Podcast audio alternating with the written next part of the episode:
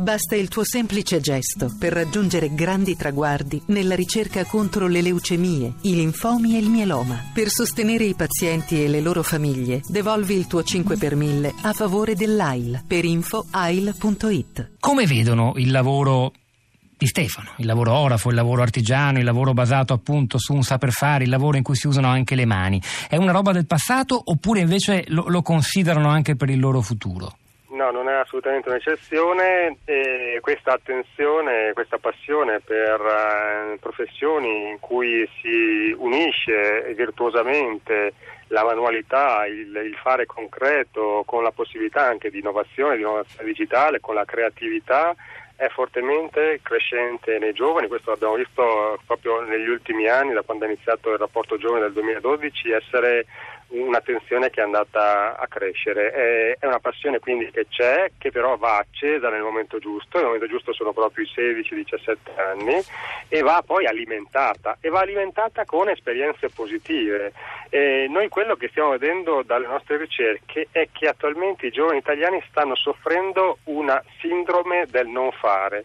E non a caso siamo uno dei paesi con la percentuale più alta di giovani che non studiano e non lavorano, e quindi proprio la combinazione invece fra studio e lavoro, eh, fra, come è stato detto, tra sapere e saper fare, che poi motiva il, il saperne di più per fare ancora meglio, è assolutamente qualcosa che noi dobbiamo fare diventare un successo, perché altrimenti crea frustrazione. Quindi noi non possiamo fare in modo che un giovane che ha passione e che va quindi anche in una bottega dove può essere accolto positivamente non riesca a farlo perché noi non abbiamo politiche adeguate, o perché noi siamo improvvisatori nella capacità di inserire i giovani in percorsi virtuosi. Questo non è possibile, questo è inaccettabile, e, e il tema che stiamo trattando invece è cruciale per far tornare i giovani protagonisti di una voglia, non solo poi di mettersi in gioco con il fare, non solo nel trovare un posto di lavoro, ma trovare un proprio posto nella società italiana e nel mondo, e farlo con la formazione giusta, con l'atteggiamento giusto e con gli strumenti giusti.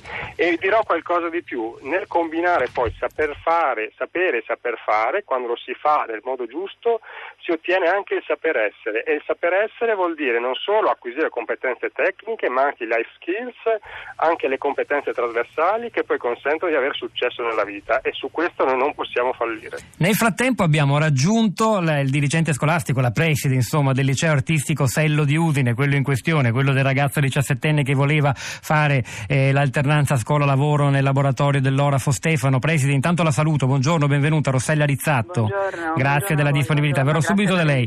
Però siccome so che eh, fu, mh, sia Rosina che Fumagalli in realtà ci devono lasciare, volevo chiedere innanzitutto un commento da, a dei dati, sono in realtà del rapporto giovani credo del duemilaquattordici dell'Istituto Toniolo, non so se siano cambiati, ma in quei dati si dice che l'ottanta per cento dei ragazzi intervistati dall'istituto è pronto a svolgere un lavoro di tipo manuale, tre su quattro vedrebbero bene un'attività di questo tipo perché consente di esprimere la propria creatività. Sono cifre molto importanti, soprattutto se confrontate a quelle eh, di chi consiglierebbe a un amico di fare invece gli altri lavori, quelli che vengono offerti più, fac- più spesso ai ragazzi, cioè il telefonista di call center, soltanto il tre virgola cinque per cento consiglierebbe a un amico di farlo, l'operatore di fast food, il distributore di volantini, siamo all'uno virgola sei. Quindi sono, piace molto di più un mestiere come quello di Stefano che quelli invece che sono, ahimè, più disponibili per i ragazzi.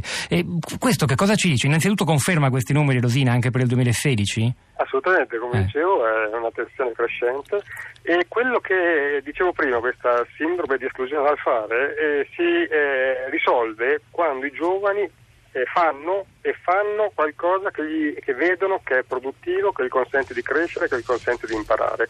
Ora, il lavoro del call center è routine, è ripetitivo, non si impara e non si riesce quindi a crescere, non si riesce a mettere un proprio valore aggiunto, mentre assolutamente nel lavoro artigianale, nell'artigianato digitale, nella possibilità di metterci la propria creatività, c'è la possibilità di eh, produrre qualcosa che si sente come proprio.